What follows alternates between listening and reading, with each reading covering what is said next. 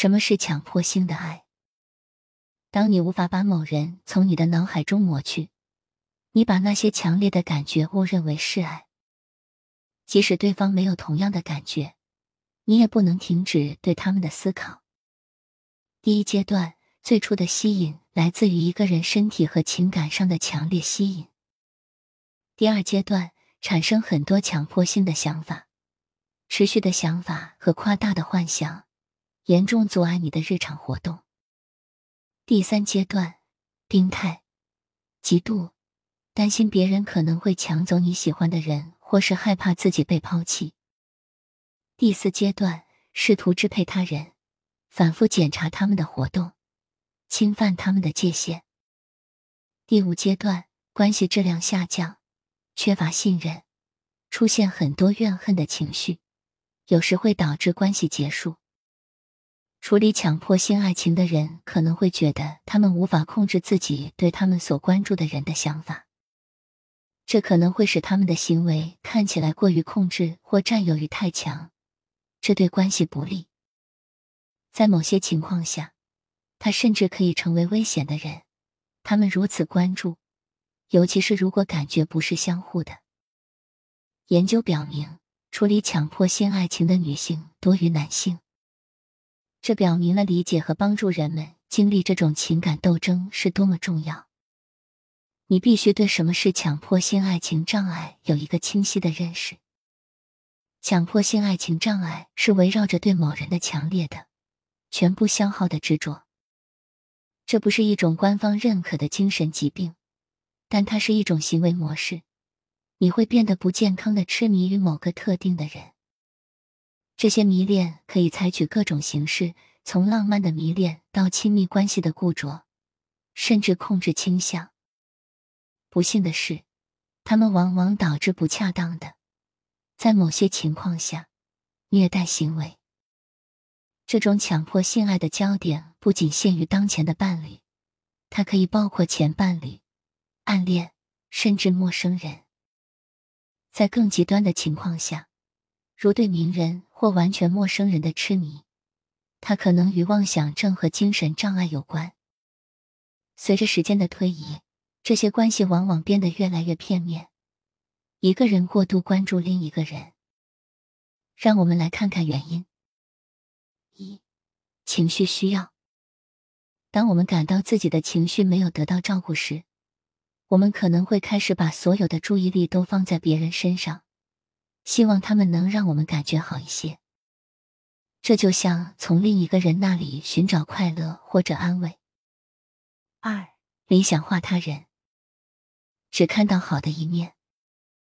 三、感觉不够好。如果我们对自己感觉不好，我们可能会认为我们需要别人的注意或爱来感觉更好。我们可能相信他们的爱会让我们感觉更有价值。四，过去的伤害。如果我们在过去受过伤害，比如感觉被抛弃或被拒绝，它会让我们害怕再次发生。这就像试图保护自己在未来不受伤害。我们的大脑是如何工作的？有时候，我们的大脑会卡在某些想法上，很难摆脱它们。有时候。过去的伤痛会让我们紧紧抓住一个人，希望他不会离开我们。有时候，我们的大脑会卡在想法上，很难把它们释放出来。这里有一些有效的方法来处理对这种障碍：一、认识自我价值。一切都从理解自己的价值开始。有时，困扰源于对自我价值的怀疑。问问你自己这个问题。了解你正在放弃的是什么。执着会导致自我牺牲。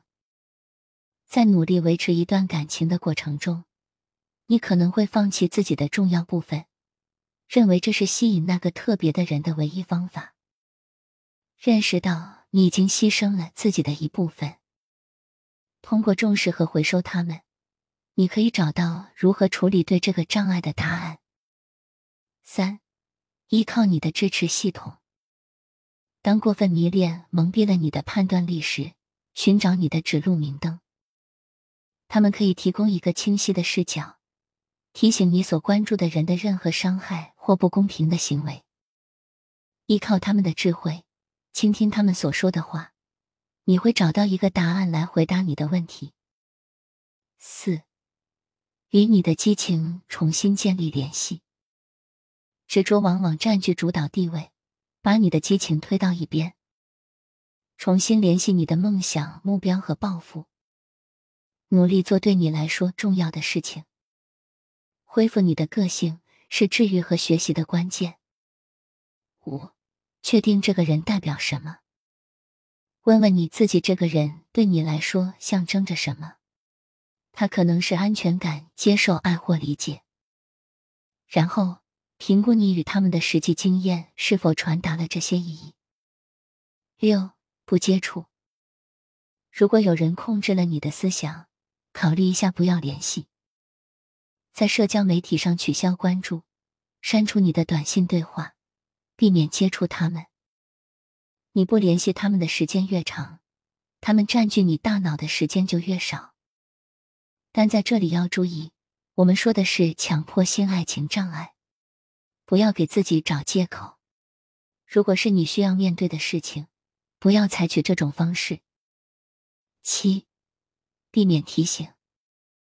摆脱强迫性思维是一个需要耐心和自我同情的过程。通过实施这些策略，你可以逐渐从困扰中解脱出来，为更健康的情绪健康铺平道路。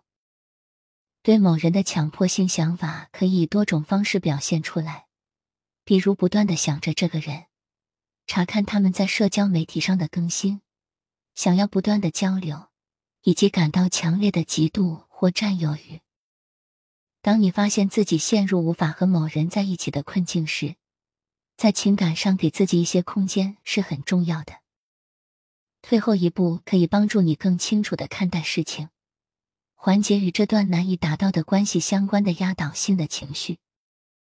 把注意力集中在那些让你感觉良好并且帮助你成长的事情上。通过有意识的将你的注意力从这些想法上转移开，你可以开始感觉更能控制自己的情绪。不要忘记照顾你生活中的其他方面，比如花时间和朋友、家人在一起，或者为你的事业工作。参与新的活动或者你喜欢的事情是一种积极的方式来引导你的能量，并找到满足感。八，控制局面，专注于能给自己带来快乐和个人成长的活动是至关重要的。你走的每一步都会让你更接近一个更光明、更充实的未来。通过拥抱这些实践和培养自己的幸福感，你就是在赋予自己力量。让自己摆脱固执的枷锁，在超越固执的生活中找到慰藉。最后，此篇适合不是让你放弃爱，只是让你知道什么是真正的爱。如果你不自爱，你不会有爱；如果你用错了爱，你依然没有爱。真正的爱，是你在真正的做自己，而对方也在真正的做自己，你们平衡协作。就像无条件的爱。当然，在三 D 世界中的大多数人，不必要一定要做到真爱。想做的人会自己去做的。爱是如此珍贵，以至于你不舍得控制、压制一个人，你也不会让错误的爱把自己变得扭曲。